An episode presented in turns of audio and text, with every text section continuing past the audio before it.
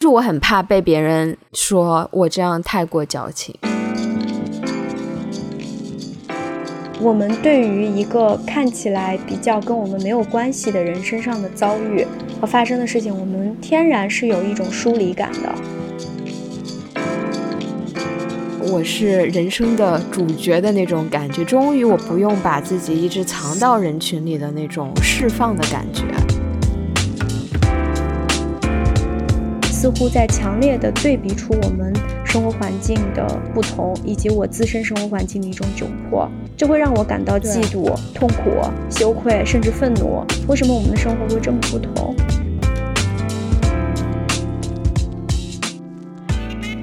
大家好，这一期节目是由我们与总部位于加拿大渥太华的专业跨境法律科技平台 Trustix 绿小家合作播出。商业赞助可以支持我们的创作设备更新以及日常平台运营，非常感谢大家对我们的支持。Trustix 推出了一个留学加拿大预备营的暑期系列讲座，帮助意向未来两年内留学加拿大的学生和家长，从招生标准、英语能力、社会文化、法律保护、工作面试及移民签证的各方面做好留学的准备。有兴趣的小伙伴，请记得要在六月二十八号之前添加“悲观生活指南”小助手微信预约报名，享受限时优惠哦。小助手的微信以及直播讲座的具体信息，可以在节目信息 show notes 中找到。谢谢大家，欢迎收听《悲观生活指南》。大家好，我是维，我在澳大利亚悉尼。大家好，我是 Michelle，我现在在中国杭州。Michelle 的城市又更换了，所以你现在是已经完成了十四天的隔离吗？对呀，就在上海隔离了三天，然后在嘉兴隔离了十一天，现在到杭州了。不过现在还在七天的社区观察。你现在是不是对于做核酸检测已经非常的泰然自若了？就是扬起你的鼻子就可以被检查？不，我真的没有办法做鼻子，我不知道为什么，尤其是机场那一次，如果当场有人。拿个摄像机拍下来，我估计我都能上头条。你在机场做了什么？就是机场下来以后，他要给你做一键三连，鼻拭子、咽拭子和抽血。所有人都排队按顺序去做，我能看到所有人的表情都很痛苦，但没有人在那边各种哭说做不了。但是我过去我就成了一个焦点，因为我觉得我已经很克制，我没有那个什么，但是大家纷纷向我投来目光，真的做不了鼻拭子，就是那个东西一戳到里面，我的自然反应就是推开，我自己的主观意识告诉我你不要动，马上就好了，但是我仍然就身体根本不听我大脑的使唤，然后我就哭了，当时心里还挺。怕的，我觉得我作为一个一个成年人，别人都能做，我我却在那边大喊大叫，我感觉特别娇气。当时特别怕别人说我矫情。你说的这个就让我想起前一阵在网上的一个热点新闻：中国某一个地区的一个女子去打疫苗，你能明显的看到这个女士她非常非常的害怕打针，她的老公呢当时就在她的旁边，她老公的第一反应是。推搡她，拿拳头在后面给她一拳。女士已经非常害怕了，她老公就非常强硬的给了她一个推搡之后，把她摁住。又并不是说那种帮助你的摁住，而是非常暴力的。互联网上就有很多声音嘛，其中就有一种声音的人说，这个女士非常非常的矫情，其他人都做了，你做不了，那你就是矫情。甚至有人觉得你老公这样对你推搡你打你都是合理的，因为你就是个矫情的人。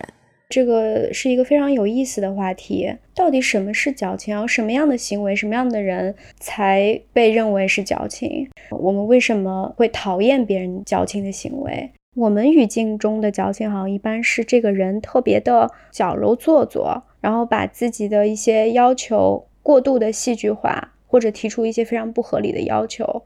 还有一种是脆弱、易动情、无病呻吟。这个词的含义非常非常的广，它甚至有一个光谱，你可以在上面随意的使用。平常生活当中好像都是比较负面的。你遇到的那种被人说成矫情的举动都有哪些？把这个词先放出来，我的第一反应是那种非常脆弱、易动感情、易悲伤的这样的一种含义。嗯。有时候我发朋友圈，比如说我读完一部文艺作品，我看完了一部电影，我有一些情绪化的、非常感性的这样的一些感受，我在朋友圈里发出来。我有时候会打好几遍，打第一遍的时候，因为我情绪是非常充沛的，我在朋友圈里的草稿第一遍打完，会觉得，哎呀，我是不是太矫情了？嗯。我就可能会删掉一些我过多的那种情感，比如说这不让我什么泪流满面 这样的话语，我可能就把它删掉了。就我很怕被别人说我这样太过矫情。我遇到的还有，就比如说我不喜欢吃这个东西，我吃不了这个东西，我有很多忌口，我对食物有很多要求，可能也会被认为是矫情。嗯，以及比如说参加酒局，在酒桌上，那我就不能喝酒，我说我酒精过敏。甚至有时候迫于很多压力，可能犹豫不决、半推半就，这个时候可能会就会被人认为是矫情。我还想到，嗯，一种情况就是互联网上有些人会讨论究竟什么叫抑郁，嗯，是这个人太矫情，还是他真的会有抑郁症？嗯，大家对于这种精神方面的疾病有一种怀疑态度。你可能已经到得病的阶段了，大家还在质疑你是不是一个只是太矫情了而已，或者说只有矫情的人才有可能会得抑郁症。如果你不那么敏感，想的不那么多，你是不可能得抑郁症的。有些人会有这样的想法。其实今天有人问我说：“你们今天要录什么话题？”我说：“我们想聊一下矫情这个事儿。”他说：“你这个就挺矫情的。”那为什么？就是觉得这个东西没有必要拿出来讨论。对，他就觉得那矫情的行为就是矫情啊，有什么好去分析的呢？好像大家对这个事情就比较有共识。我想说的那种共识，就是说你甚至都不用去给他过多的同理心，就是这个行为就是不太能被人接受。之前我不是跟你提到过吗？比如说你现在，你是一个城市来的，你的生活条件都非常好。现在呢，比如说你去支教了，你到了农村，你明明知道你要面对的是一个稍微艰苦一点的环境，但是你还是对当地的一些接待你的人提出了一些非常不合理的、让别人为难的一些要求。另外就是说，虽然你可能是一个情绪比较充沛的人。但是你去发挥自己这一面的时候，你没有去顾及他人的感受，而是过分的去强调自己的情绪，从而影响到了他人，就是妨碍到了他人的话，我觉得这一部分这种不自知、过于的自我中心化，也是一个客观上会令人讨厌的行为。然后第三点就是说，可能有一些人。他为了达到自己某一些不合理的目的，总之呢，他就用一些戏剧化的东西去装模作样，就是非常的不真诚。这种不真诚的行为，可能也确实是会令人讨厌。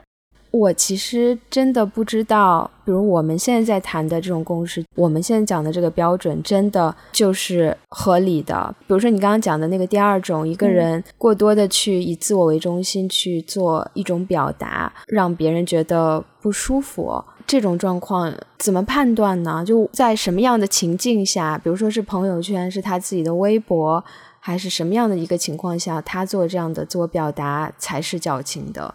对，其实我刚才讲的非常大而化之的三类，我在讲这三类的时候，也是脑子里面有一些具体的场景。但是你要再通过这个我总结出来东西，再去适用到每个场景，可能就不能这样适用回去了。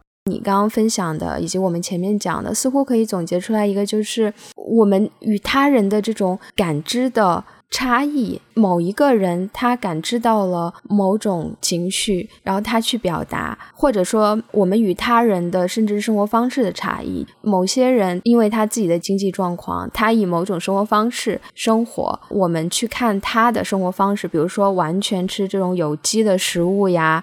各种各样的严苛的要求啊，我们就会觉得这个人是矫情。就是这种差异，不管是感受的差异，还是生活方式的差异，让我们有可能对他人做出这样的矫情的判断。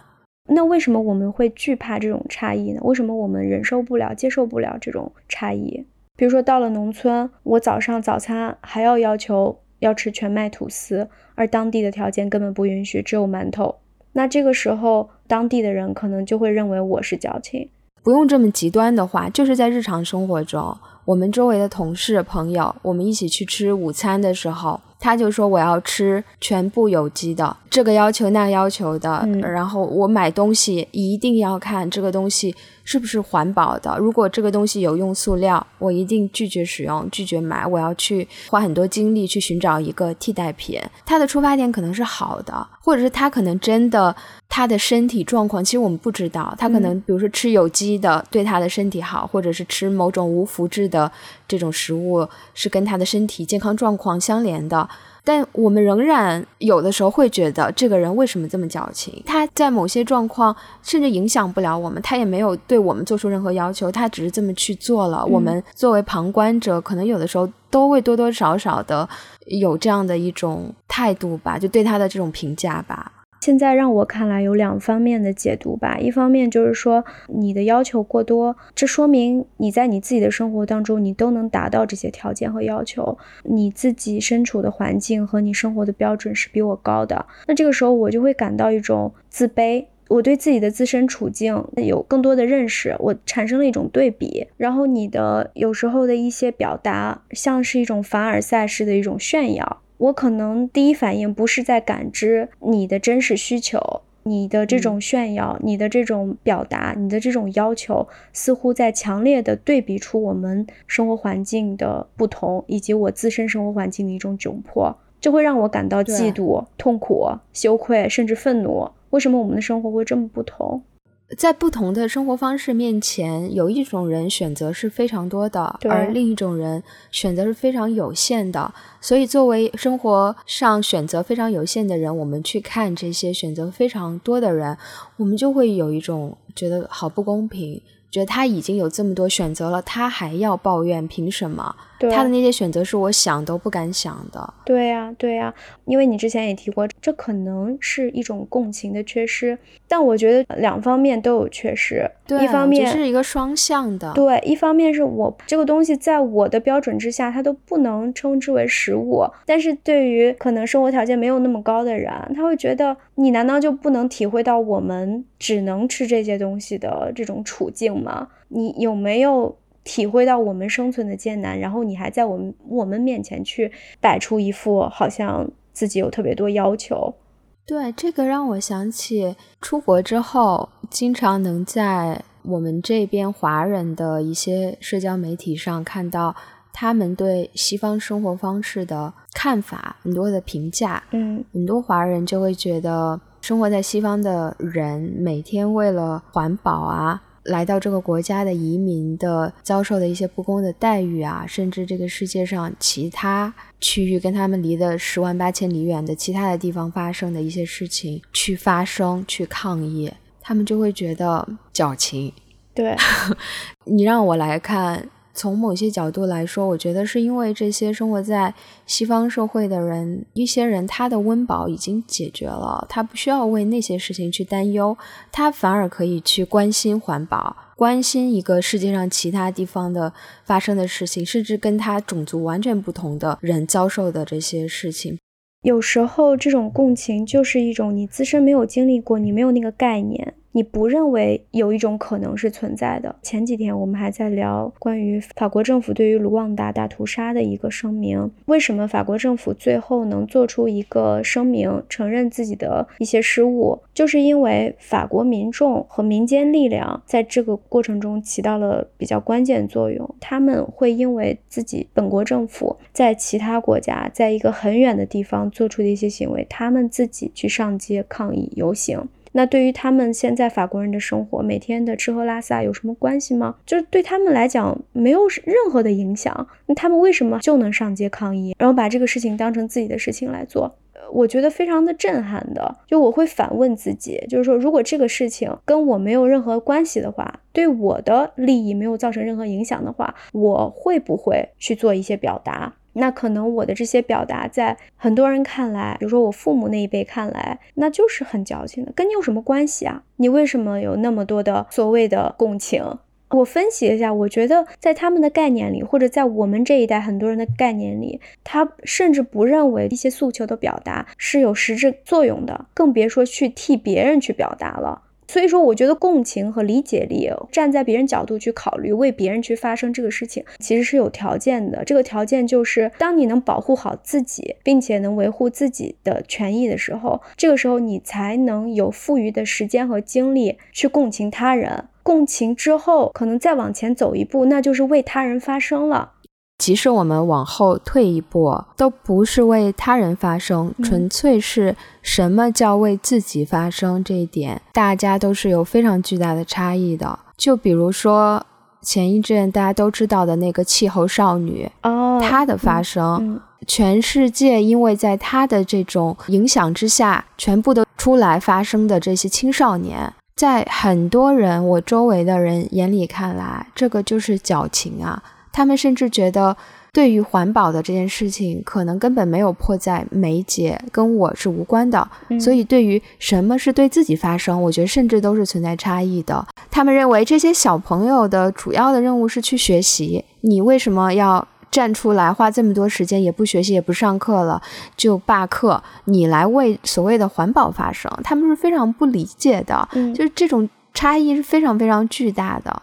所以，通过这件事情，我总结出来的一个点就是，我们对于一个看起来比较跟我们没有关系的人身上的遭遇和发生的事情，我们天然是有一种疏离感的。大多数人都是短视的，包括我自己。我不认为别人身上现在发生事情，可能是之后会对我有影响的。这样想，我太累了。所以我觉得，可能我们不希望、不喜欢看到其他人在我们面前提出很多要求，表达一种迫在眉睫的一种困境，把他自己身上遭遇的东西去扩大化、去夸张化，是因为我们不想给自己的生活造成过多的一些一些担忧。因为我觉得这种东西确实是会对人的情绪产生影响。然后这个可以引申到你刚才最初提到的一个问题，就是有时候你看到了一个作品，或者是你身上遭遇了一些事情，你这个时候有特别多的情绪想要去表达，但是你一旦去表达，不管是在朋友圈还是在其他的公共媒体上，你都会去想。是不是我应该去削减我的表达，甚至不去表达，因为你害怕别人认为你矫情、夸张？对，那这是因为我们怕别人没有这种共情能力吗？就是这个跟我们为别人发声这一点到底之间是什么样的关系？我也觉得好像逻辑是通的，但是它却是两种不同的表现形式。有的时候，个人的一些非常感性的情感的表达是非常私人的，只发生于我个人观看了一个作品，或者是发生了某一件事情，我所产生的情绪，我是无法期待其他人可以理解我的这种情绪的。我看完这个电影，哇，我就觉得惊为天人，我为他哭，我为他感伤，我我产生了好多的情绪，但我发出来，可能很多人觉得。我看这电影一点感觉没有，这个人为什么哭成这个样子？他是不是有病？他是不是太敏感了？太矫情了？我无法期待别人跟我产生的情感是一致的，所以当。别人没有这样的情感，而我的情感这么浓烈，而且又是一个非常私人化的东西，发在一个公共的场域的时候，让我作为一个发声的人会觉得很暴露。就是这种过多的情绪本来就好像不应该出现在我们日常的生活当中，特别是跟别人没有关系的情绪，会有一种好像打扰了大家，又觉得自己很暴露、很脆弱的那种感觉。我觉得可能分两种。一种就是，比如说你失恋了，你就想要去表达自己那种特别痛苦的情绪，这个时候你表达出来了，你特别伤心，但可能获得的一些回应就寥寥无几，甚至大家好像觉得你特别的太过脆弱，不就是个失恋吗？在家待几天不就好了吗？那这个时候你觉得是大家太过无情了吗？没有共情能力吗？如果我是观众，我看到有人在朋友圈发了一个失恋的东西，我也不知道我会作何感想。我可能觉得跟我无关。哦，这个人失恋了，我跟别人八卦一下他为什么失恋。嗯，那如果是我非常好的朋友，我可能会直接的私信他，然后去关心一下他，看需不需要我来跟他聊天。但如果这个人可能频繁的这样，因为一个人矫情，可能就是因为他频繁的，他时常是这样。嗯，经常会陷入到情绪的那种控制当中。我我在想，因为我有时候就会出现这种情况，我可能见到一个人总是这种戏剧化的，就像狼来了一样，有一天你就会对他的这种情绪的表达产生一种抗体了，你就会麻木了，你就会觉得，哎呀，他只是夸张，可能根本就没有他想象那么严重。所以我在分析我为什么产生这种心态。如果我看到这种非常夸张的情绪表达，会给我造成一种负担。我觉得似乎他人向我做出一种强烈的表达，好像他们向我发出了某种信号，需要我去做出某种回应。然后如果我不做出回应的话，就显得我非常冷漠，不够有同情心。这个时候我就觉得我有压力做出更多的情感劳动。嗯，不管是朋友还是家人，我之前跟你讲过，可能妈妈经常在我们面前就会抱怨家里怎么怎么样。我们也会感到就是情绪、情感上的一种疲惫和厌烦，时间久了就会厌烦。你觉得你有没有这种？我可能就是你说的那种 特别喜欢表达自己的像过山车一样情绪的人。是人跟人之间对情绪的处理的方式不太一样。对我来说，处理情绪我一定要有一个出口。我曾经可能有一段时间情感出现问题，跟男朋友吵架、失恋，各种各样的，我一定要在朋友圈里发，不管我是对谁可见，我需要有一个出口，让我的情绪表达出去。我现在回看我以前发的那些东西，我可能觉得哇，好恶心，好矫情。这可能是我处理情绪的一一种方式吧。当然，这个也跟你人生所处的一个阶段是有关系的。这种事情可能发生多了，你自己有经验了。你也慢慢的摸索到了一些其他解决的方式，可能更私人化的，不需要去打扰其他人的，你也可以处理了，你就会慢慢好。或者是这个事情在你你的人生里面已经不算一件大的事情了，因为年轻的时候可能一点小小的事情都会对你的情绪波动特别的大，年纪大了可能慢慢的就会泰然自若一些。所以我反而是可能稍微能理解吧，当然我有时候也会觉得我看到的某些人。不停的去发那个，我会觉得哦，这人怎么一直在朋友圈里发呀？他是到底要给谁看啊？我有时候也会纳闷，但我也觉得我这样是不是？缺少共情了，因为我曾经可能也是那个状态，别人也是这么看我的。但是你处于当下的那个状态里面，你就是需要这种嗯发泄，你不知道还有什么其他途径去处理你的这些非常浓烈的情绪。但是像你经常跟我说，你可能处理情绪更多的是你有一个开关，你把自己 shut down 了，你跟这些情绪隔离开。我我不知道你是具体怎么来处理的，那可能就跟我这样处理情绪的方式不太一样。其实我以前也会经常去发泄情绪，不管是对人，就是现场去发泄，还是说在一个网络空间里面，在朋友圈里面，就是要死要活、哭天喊地的那种。我觉得慢慢慢慢，可能这种反馈让我觉得很失望、很难受，我可能就会主动的去克制我这方面的表达。就比如说，我发完以后，第二天我就非常后悔，然后看到很多人问我怎么了，怎么了，那可能第二天我情绪恢复了，我就觉得。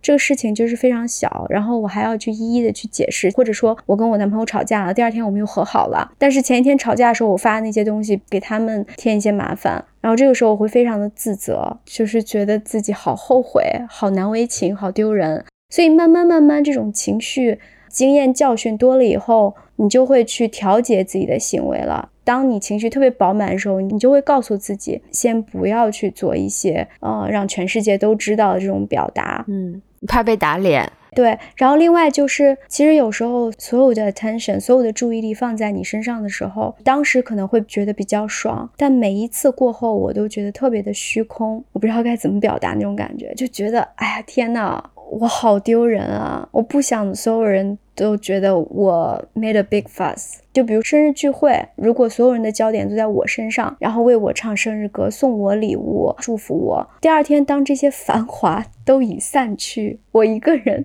待在自己的家里的时候，我就会觉得非常非常的低落，然后我就会非常后悔，我昨天为什么让自己成为一个焦点？你是觉得从焦点到平凡的自己这个落差觉得很不舒服吗？我觉得不是一种落差，是一种我说不清道不明的一种觉得自己不值得。嗯，那你上次 做手术，医生护士对你的那种关注呢？你觉得自己也不值得吗？对，就是当时做手术，我之前提到过嘛，就直接麻醉了嘛。麻醉以后你就睡着了，睡着以后再醒来的时候，所有人都在关切的问你。然后我不知道为什么，我从那个麻醉中醒来，我就疯狂大哭，抑制不住的哭。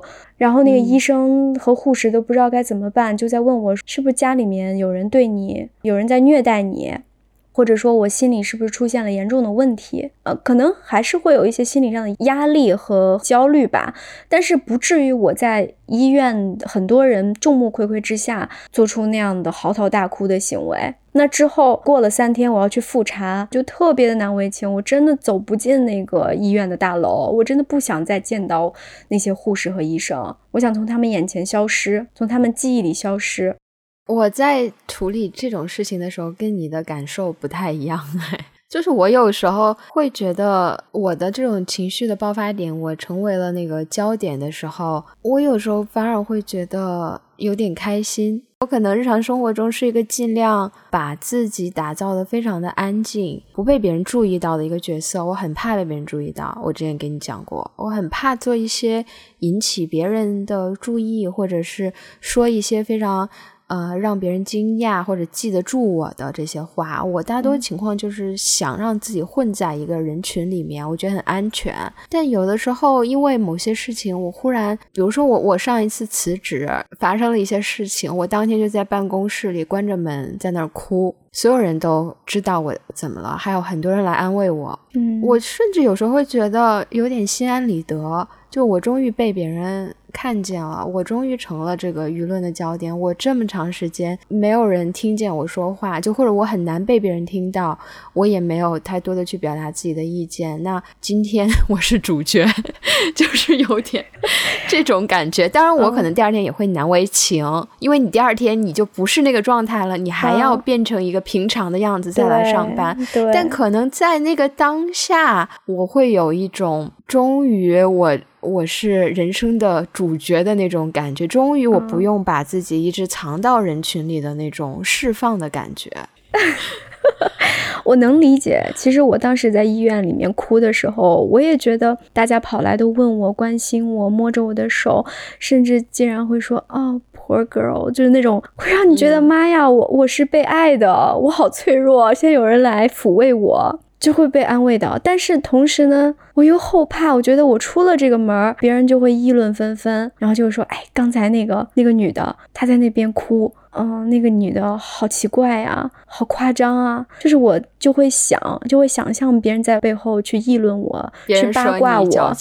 别人说我矫情，我就会怀疑别人对我当下的那种关心是不是真的。他们只是出于好奇，然后这个东西就会变成他们之后的谈资，还是说他们真的真的真心出于关心我？哎，这个好神奇啊！因为我就是可能在这个跟你感受也不太一样，就是因为我平常我之所以藏在人群里，是因为我觉得我一旦出格就会被别人议论纷纷。就平常大多数时间我会有这种恐惧。所以我想要安全，我想要不被别人注意。但是当我可能非常稀有的状况下发生了那种，我就在那边释放自己的情绪，成为了舆论的焦点，我就不太会在乎了。而且我会觉得别人就该对我议论纷纷呀，对吧？就这今天这个人在办公室哭了，那他们晚上回家肯定要跟自己的家人来聊这件事情，是吧？就这人很夸张，但我我甚至从来不会想说他们会对我有一种。负面的评价，我甚至觉得他们 对我应该是同情。我不知道为什么，我一到这个时候，我好像就极度的自信，我反而不太在乎别人对我的评价，我不太会担心是负面的评价。我不知道为什么。嗯，哎，我觉得我跟你的区别在于，就是你你在平时的时候就把自己克制在一个非常安静的、不被别人注意的一个状态里面，但我在平常。可能我会比你更加稍微高调那么一点点，我可能说话声音比你稍微大一点。假如说我们在课堂里面，我就是可能举手频率比你高的那那种学生，但是呢，我会保证我一定是在一个度里面的。比如说我我可能会想，我这节课我即便所有的问题我都会，我只允许自己举手三次。我虽然可能表现的比你活跃一点，但是我不会超出我心里的那个度。但是在这种比如说，我突然一下子崩溃的那种场合，我就超出了自己设置的那个度，我就一下子觉得有点没有办法控制自己了，然后我也没有办法控制别人对我的看法了，我还怎么去保护我的声誉 reputation？我我在好奇你的难为情到底来源于什么？既然你当时那么自信，那你之后呢？你之后的那种难难为情，岂不是还是一样的心理吗？也是怕别人觉得你昨天有点太夸张了，有点太矫情了。我之后的难为情也很淡，我甚至是可能是第二天，我可能带着有一点。就是昂首挺胸的感觉走进了办公室。天哪，我我绝对不会昂首挺胸，我肯定是灰溜溜的沿着墙爬进去，甚至还会请几天假。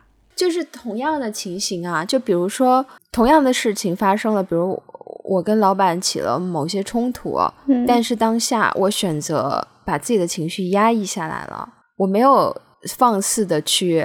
搞事情是吧？在自己的 办公室里 大哭，甚至跟老板一边哭一边 argue 什么这种非常情绪化的事情，我没有做。对，叫板我没有做，我就压抑下来了。我仍然做完了我自己那天的工作。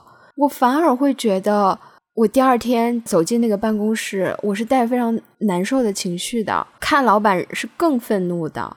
就是我需要一个发泄，你明白？我发泄完，反而是我非常一身轻松的。第二天走进来，我可能稍微有一点难为情，但是那个不是很影响我。我我发泄完，我老板已经知道了我的情绪了。我这时候反而非常的泰然自若。OK，我们已经把这个东西在昨天的那个很极端的状况，非常舒畅的都发泄出来了。但是我如果压抑的话，这个东西会越来越升级。我可能。会更难为情，我甚至无法跟老板进行正常的对话，因为我对他有太多的情绪，我没有一个渠道让我去直接告诉他，让他知道。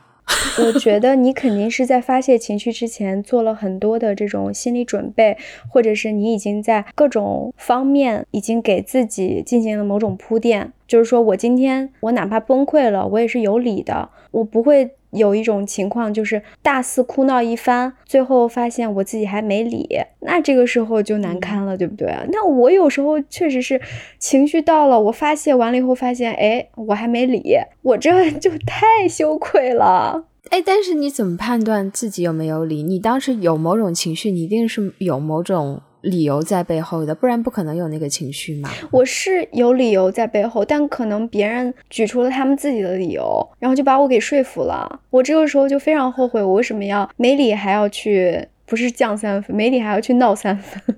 天，你也太 nice 了吧？我觉得，但是从另一个角度讲，我觉得我有时候有点得理不饶人。就我觉得自己特别有理，我就仗着这个理，我就会做很多事情。哎，我跟你说，我这个情绪真的是来得快也去得快，真的，我这个情绪上来了，我就一下子就会跟你说的就不太对了，语气就不太对了。但是没过几分钟，只要你给我说几句你的理由，我立刻就跟那个泄了气的皮球一样。就没了，那你特别棒呀！我我觉得我有点对自己产生特别多的怀疑，我就觉得自己就是外强中干，表面上挺强硬的，但其实内心挺软弱的。但也不是软弱，我觉得你这样是很就是很会理解别人吧？就你不是一直会活在自己的世界里，觉得我有情绪我就是老大。本期节目由我们与跨境法律科技平台。加拿大 Trustix 绿小家合作播出。Trustix 绿小家留学加拿大预备营暑期系列直播讲座的主讲人有来自于加拿大各大顶尖大学的教授以及优秀学生，他们将会倾情分享加拿大留学的招生流程和标准、申请文书要求、当地学习生活经验以及如何提高语言技能的使用方法，还有加拿大当地一流的律师讲解当地的社会规则。工签和移民申请等方面的知识，以及当地经验资源非常丰富的猎头，帮助大家就加拿大求职提供全方位的培训和指导。欢迎大家添加“悲观生活指南”小助手的微信，进一步了解。前面聊的这些，让我忽然意识到，我们有的时候在讨论的是什么样的事情值得我们去表达情绪，什么样的事情我们去表达情绪了是合理的，而另一些事情可能就是矫情的。我会觉得这好像是就落到了究竟什么样的事情是值得的这样的一个判断。这样的判断也因人而异，每个人就像你说的价值观不一样，他可能就觉得这个事儿就不值得你这么大张旗鼓的闹一番。那有的人认为我这个事儿对于我太重要了，爱情就是我目前生活阶段的一个最大的目标、最大的重心。那我分手了就是天塌下来了，你凭什么说我矫情？所以我们真的好难理解。什么事情对于他人是值得的？我们更多的时候都是站在自己的角度去看这件事情对我不值得，所以我就觉得那个人有点矫情。对，所以这也是为什么我刚开始就问说，我们有没有一个共识的基础？有一些行为我们确实是需要分情况的 case by case 的去判断，但有一些行为我们所有人都公认他就是矫情的。然后你刚才提的一个点，我觉得特别好，就是我们对于一些行为不喜欢，是因为它是在装模作样，是一种虚假、不真诚。对于虚假这个东西，也是很个人化的判断。那如果你现在就跟我表达一通你的情绪，我有时候觉得你可能是装的呢，你就在我面前就是为了去调取我的一些同情，我的一些安慰，或者说你就是在 fishing 我的对你的夸赞。到，这个时候我就觉得我还就偏不说，偏不给你你想要的东西。我们对于虚假是非常的排斥的，通常都想去把握一个真实的对方。对于这种不确定，我们是很很很不舒服的。所以现在很多不管是播客节目呀、文艺作品啊，我们都希望看到真诚。也有人会觉得咱们两个虚假呀。你记得吗？那个评论谁？快告诉我！就是说咱们两个一直一直赞同对方，他们觉得是假的、不真实的。就你们两个怎么可能一直对对对是是是？我们也没有一直对对对是是是吧？对呀，我说的是明白了解，但是明白了解不代表我赞同你啊。我就算说是是是明白明白，我也可能是百分之六十赞同你，我有百分之四十还是会提出自己的一些新的点或者是不赞同的地方啊。他觉得真诚的表达的标杆就是你立刻给出你自己非常鲜明的立场，但有时候我的立场就是不鲜明啊。我们对于很多问题都是模棱两可的，就包括我们现在在讨论矫情，我对于矫情到底应该怎么去看，怎么给他画条线，我都是把握不准的，对不对？很多事情是很复杂的，这个可能也是现在有很多川粉的原因吧。川普同学表达的很多观点就是非常的绝对清晰的。没有任何质疑的空间给你的。对呀，你不要给我那么多的空间，让我自己去做判断，多累啊！我只想要一个答案，我想要一个口号。是的，这个口号给我一个鲜明的方向，我就往前走就好了。这个问题真的是贯穿到我们生活方方面面。我觉得可能从我们第一期节目到现在，我每每一次的讨论的点都能落到这个点上面。那回到刚才我们讨论的那个对于文艺作品的个人解读、个人情绪的一种表达或者宣泄。哎，我其实最开始我们聊文青那集，我当时想设计一些这这方面的讨论的，就是我曾经非常害怕被别人叫做文青。我曾经有一个阶段，我会觉得这个词特别的负面，喜欢一些稍微小众的东西，我又想发表让别人知道，但另一方面。我会很怕别人会不会觉得我太不接地气了？文青这个词吧，它其中很多的负面的评价就是矫情啊，就是觉得你天天发的这个东西也不知道你在说什么，然后你就喜欢的不得了。可能啊，我妄加猜测，可能是对于自己没有去接触的一种一种遗憾、一种焦虑、一种不安全感吧。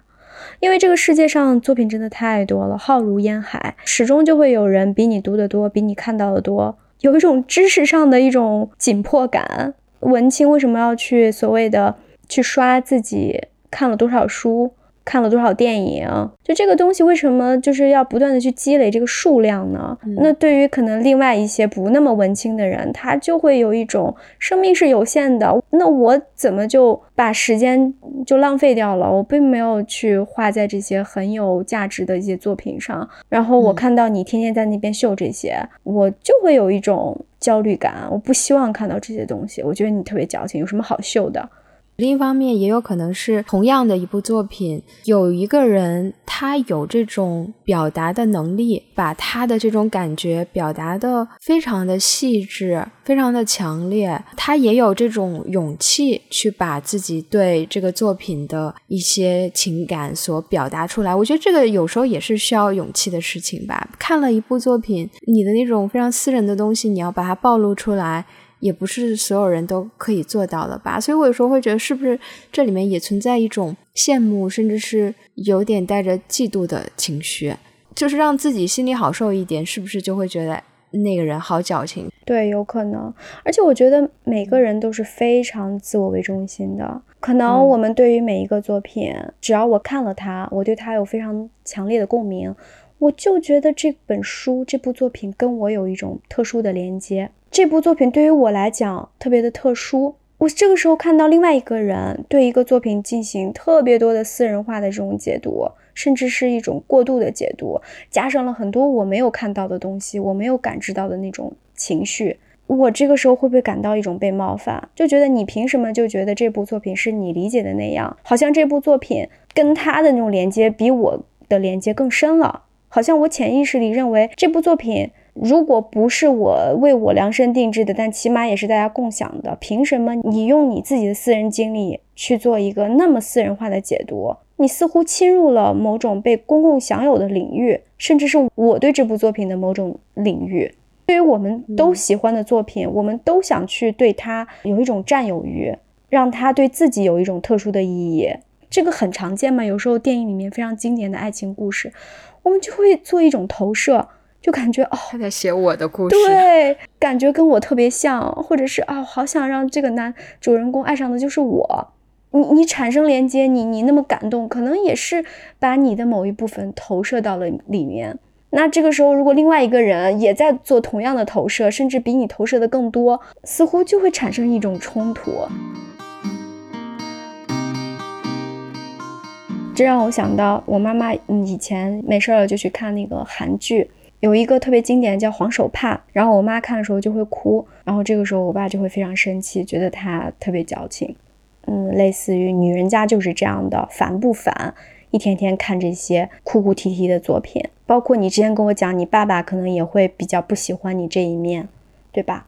我爸说：“我别以为自己是林黛玉，我哪有那么有才呀？我还林黛玉嘞。”对我，我发现很多时候人们会把矫情和女性联系在一起。女人为什么这么矫情？《甄嬛传》里面，女人和女人之间还互相骂对方矫情呢。近期最有名的关于矫情的一个金句嘛，见人就是矫情。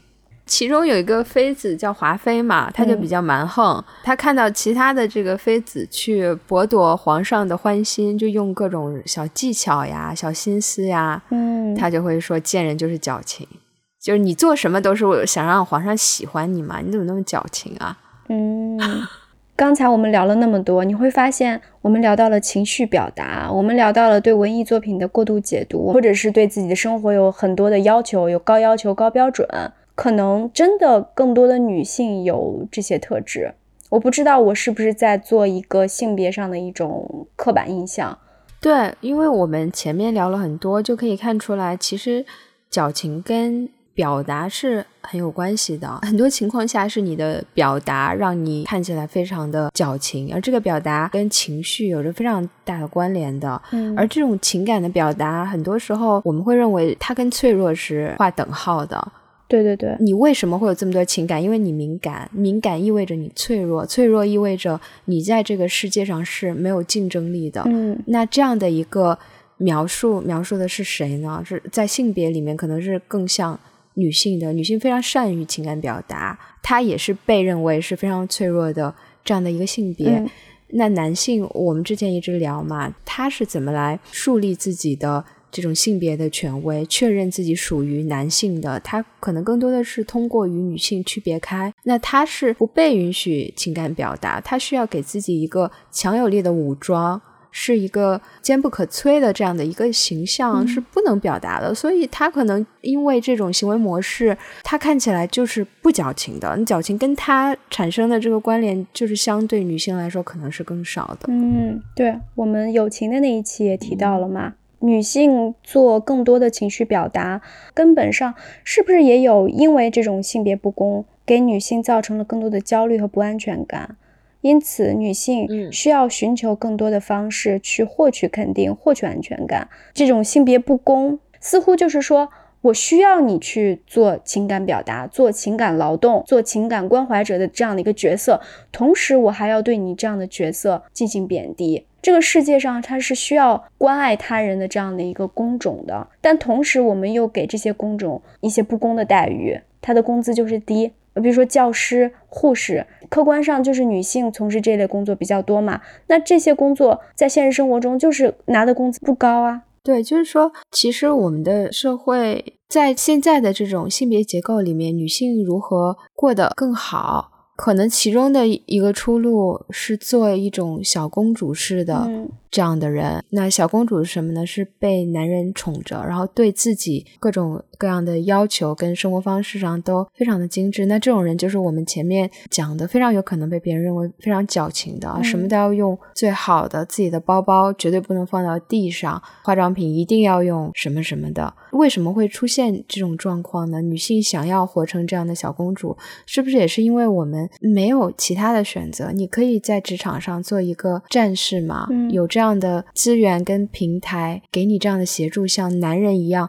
从职场中获得某一种成就感吗？而不是做一个需要别人来供养、照顾你的这样的一个呃小公主，选择也是非常有限的。所以现实生活中，很多女性她所追求的、她能想到的过上好生活的方式，就是成为一个小公主。那这个小公主的生活方式，可能就是呃存在这种被别人说是矫情的这样的情况。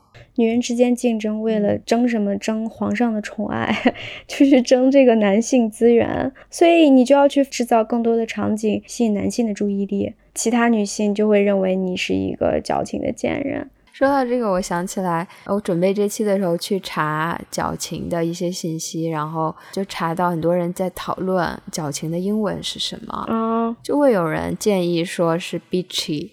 然后也有 pretentious 装模作样的，dramatic 戏剧化的，夸张的。其实我第一反应不是一个词，我可能会想说 he or she is a real headache。第一反应就是啊，这个人很难搞，就很难让他满意，他提出过多的要求。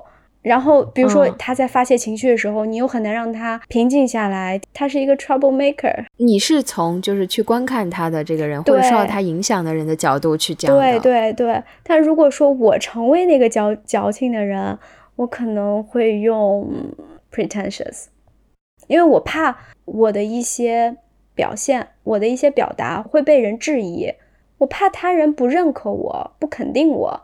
这个时候，我可能觉得，那在他人眼里，我的行为就是 pretentious。咱们两个之前不是讨论嘛？有的时候我们发朋友圈去表达某种情绪，或者是自己的生活方式，我们喜欢先自己做一个呃 disclaimer，或自嘲吧，自嘲就是说。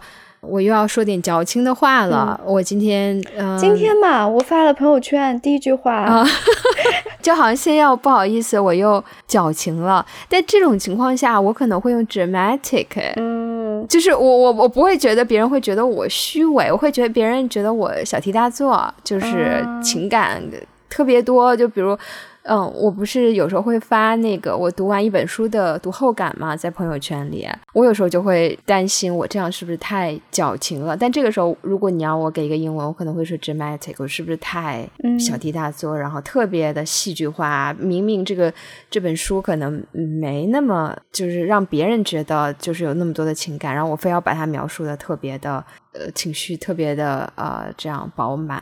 好像英文里就没有特别完全、特别好的描述它的词。也许有吧，如果听友有想到的，可以给我们留言建议一下。我觉得可能我们都很难避免，在很多情形下会觉得某些行为、某些言论是矫情的，或者某些人对啊就是矫情的。可能我们更多的要做一步，就去问一下自己为什么会这么想 啊？就是我们前面谈那么多吧，就究竟是哪个原因让我觉得这个人矫情了？是我们之间的这种巨大的差异让我产生的某种失落、嗯愤怒，还是因为什么其他的原因？对，而且我觉得。就借我们这期播客的契机，我也想为一些合理的需求做一个证明。我希望越来越少的人，这个社会能不要再给这些合理的需求贴上一个矫情的污名化的标签。确实是。真实存在一些合理的诉求，比如说人家有些人就是对食物过敏啊，对花生过敏，吃了花生酱会产生生命危险的，或者说人家就是有宗教信仰。真的，我见过太多的人，他们对于宗教信仰这方面就没有一点觉察，就是这方面的意识和教育需要提升。我甚至现在都还记得，我小时候根本就不吃肉，我我吃肉就会吐，就会恶心，但是我家人逼着我吃肉，说不吃肉就没有福气。你知道他们想出什么骗局吗？就是我小时候经历的鱼肉饺子骗局。我回去，我奶奶跟我说这是鱼肉饺子，我吃鱼，但是我不吃那个羊肉、牛肉和猪肉。然后我就在那边吃鱼肉饺子，然后我觉得这个鱼肉饺子就是不一样，就是香。过了一个礼拜，我家人才跟我说，那其实就是猪肉饺子。然后我就在反思，我这是矫情吗？明明我都判断不出来是鱼肉饺子还是还是猪肉饺子，我就觉得我吃了猪肉就不得了了，就就恶心到不行。对你说的这个特别有价值啊，就是有的时候一个人的生活方式的选择，甚至他的情感上的表达，如果没有对其他人造成影响，他吃鱼肉跟他吃猪肉，他自己的选择，他也没有让你去。帮他捕鱼、钓鱼，还是影响你个人的选择？非要逼你跟他一起吃鱼，那他就想吃鱼，怎么了？或他就是想吃素，怎么了？就是如果他没有影响到你的话，我觉得这可能不是矫情。对你提到的这个，其实就是尊重个体差异嘛。其实我们一直以来接受的都是一种趋同的教育，我们就要把自己淹没在。集体里面，你之前讲的就是说啊，这个苦我能吃，为什么你吃不了？或者别人能吃，你为什么吃不了这个苦？你比如说律所现在工作这么高强度，我忍受不了，我就裸辞了呀。然后那可能就会有人说，你这有多少人，人家都每天 billable hour 那么高，人家最后。也不都过来了吗？怎么着你就承受不了？你就现在就不行了？我们对于很多事情的标准好像真的都是非常单一的，我们不是很接受这个标准以外的一些选择。就是我们好像都很难去理解跟我们活在不同世界的人的，或者就是做出了跟我们不同选择的人的一些一些行为。对，我觉得其实又回到了我们刚开始讲的，还是分两个层面，一个层面就是个人层面，我现在就在一个洪流当中，然后有一个人做出了一个不一样的选择。这个人的不一样的选择，会不会让我的这种坚持，我的这种随大流显得不那么必要了，不那么有价值了？我之前也给你讲过嘛，就是我前一阵重新看了《革命之路》那个电影。哦哦，对对对，就是你说的，大家全部都是过着那种美国郊区的中产生活，住着房子，老公在外面打拼，妻子做家庭主妇，然后有着非常可爱的一对儿女。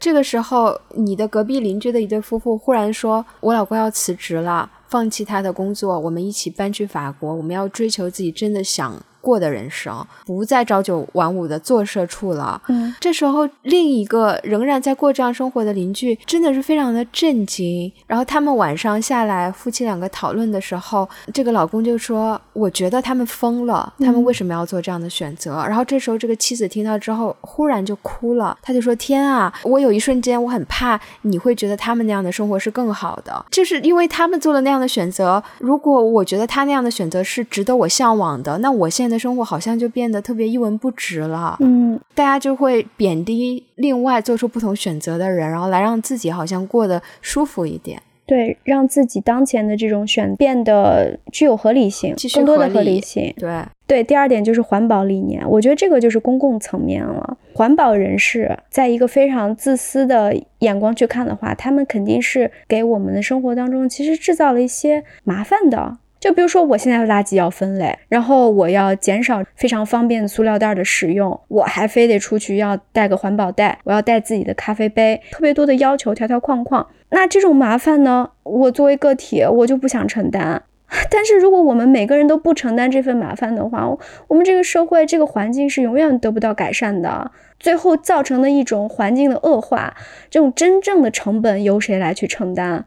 最后还是你个体去承担，所以这个麻烦是每个个体以及社会整体应当去去忍受的，否则我们永远贪图目前的方便和快捷，环境只会越来越差。忽然有个问题，就可能 稍微往往前扯了一下。嗯，那那你觉得那些动物保护人士？一个经典的桥段，比如《欲望都市》里面啊，这些时尚的纽约啊女郎穿着这个皮草去参加一个什么时尚的 party，一个庆典，这时候忽然遇到环保人士，往这个穿着皮草的女女人身上泼了一桶油漆，就说反对虐杀动物。就这种情况，我们要怎么来处理呢？如果我不是一个那么激进的动物环保人士，我也吃肉，但是我周围有一群人在我旁边举着牌子说啊什么禁止。虐杀动物之类的，就是我可能不太赞同这个泼漆的行为，但是我还是认为他举着牌子是他有表达的权利，有表达的自由。但是我会鼓励他去泼漆吗？那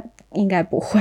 对，因为我在想，虽然我可能不是那样激进的一个动物保护人士，我也不会觉得他们的这些行为表达是矫情的。我仍然在吃肉。但是我很佩服他们可以自己身体去践行，就是因为自己对动物的这份情感，他们可以身体力行的就不去吃肉了。然后每一次购买产品，他们也需要去查这个产品是否有动物实验。那如果他们可以做到这些，他并且他们不断的去发声，鼓励他人去做的话。我很敬佩他们，虽然我自己做不到。对，啊，我我不会说，哦，你看那群人多矫情，然后为了去合理化我自己的这些呃生活选择。其实，在吃素的这个群体里面，他们也有不同的光谱。就像有的人是蛋奶素，有的人是严格的什么 vegan，那有的人还说我不吃哺乳动物，其他的不是哺乳动物的我都还 OK。那他们都有自己的一套说辞。总之有他们自己的道理。我其实实践过一段时间吃素。你如果一直吃素，在不同的环境下难度是不一样的。在一些西方国家，它可能更加容忍你这种所谓的矫情行为。嗯，那你实践起来就是容易一些。我在美国的时候，我有快八个月的时间，我就是没有吃任何的肉类，我身体也没有出现任何问题。我反而觉得，因为这种 道德的 光环加持，我反而觉得自己很开心了。因为觉得自己在坚持某种东西，但是一一回到国内，全都崩塌。天天我跟你说，家人在你耳朵里面能念五百遍，把你说的，你就觉得你今天要不吃肉，你明天你就营养不良，暴毙而亡。就是很多西方人的一个笑话，就是说去西方的中餐厅点，因为这边的菜单上都会注明哪些是 vegan 的嘛，会 vegetarian 的，会加一个 V 的那个符号嘛。就有人吃素去点了一盘啊四季豆或者是麻婆豆腐，他们都会写是全素，结果上上来上面都是肉末或者是虾米，肉末四季豆，就是没有人，就大家没有这个意识。觉得那个全是全是豆角呀，全是豆腐，怎么不是素？就那点肉末算什么呀？我撒点虾米算什么呀？我在美国的时候，我们经常会去吃那个叫 Beyond Burger，其实就是素的汉堡，它里面的那个肉其实是用豆制品做的，但非常像肉，也很好吃。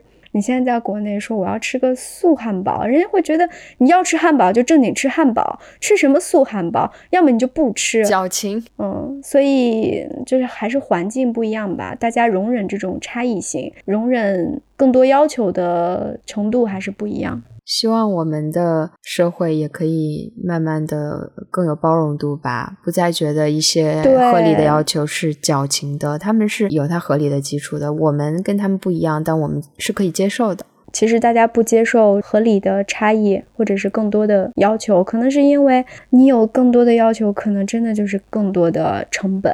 我要给你定制化服务。今天这个米线里面不加香菜，或者是少盐少油什么的，我这就没有办法流水线生产了呀。你容忍更多的选择，容忍更多的这种要求，肯定是需要你这个社会投入更多的精力的。这是一种成本，是我们现在目前阶段是不愿意去承担的。我们怕麻烦，我们希望有一种放之四海皆准的省事儿的方法。我觉得会慢慢好起来，可能确实我们现在这个阶段对这些事情的要求不多，或者是大家能意识到的选项也不多，忍了，嗯，就是对，就忍了吧。我们要不要就为这份事业多做点贡献？我们出去就更加矫情一点。今天 我的目标，天哪，我不行，我觉得我是一个超级怂的一个顾客，一个消费者。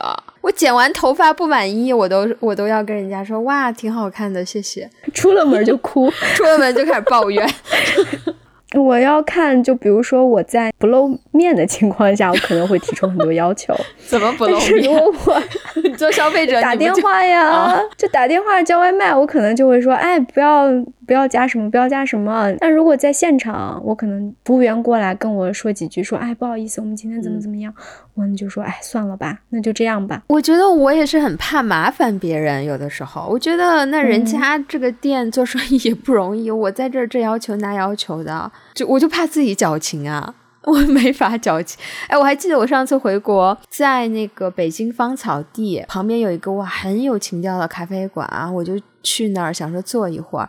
我当时就点说想要一杯豆奶的咖啡，因为澳洲这边奶是随便可以换的。你比如说你有那个乳乳糖不耐，你就可以点豆奶嘛，你可以点一个 almond milk 是杏仁奶。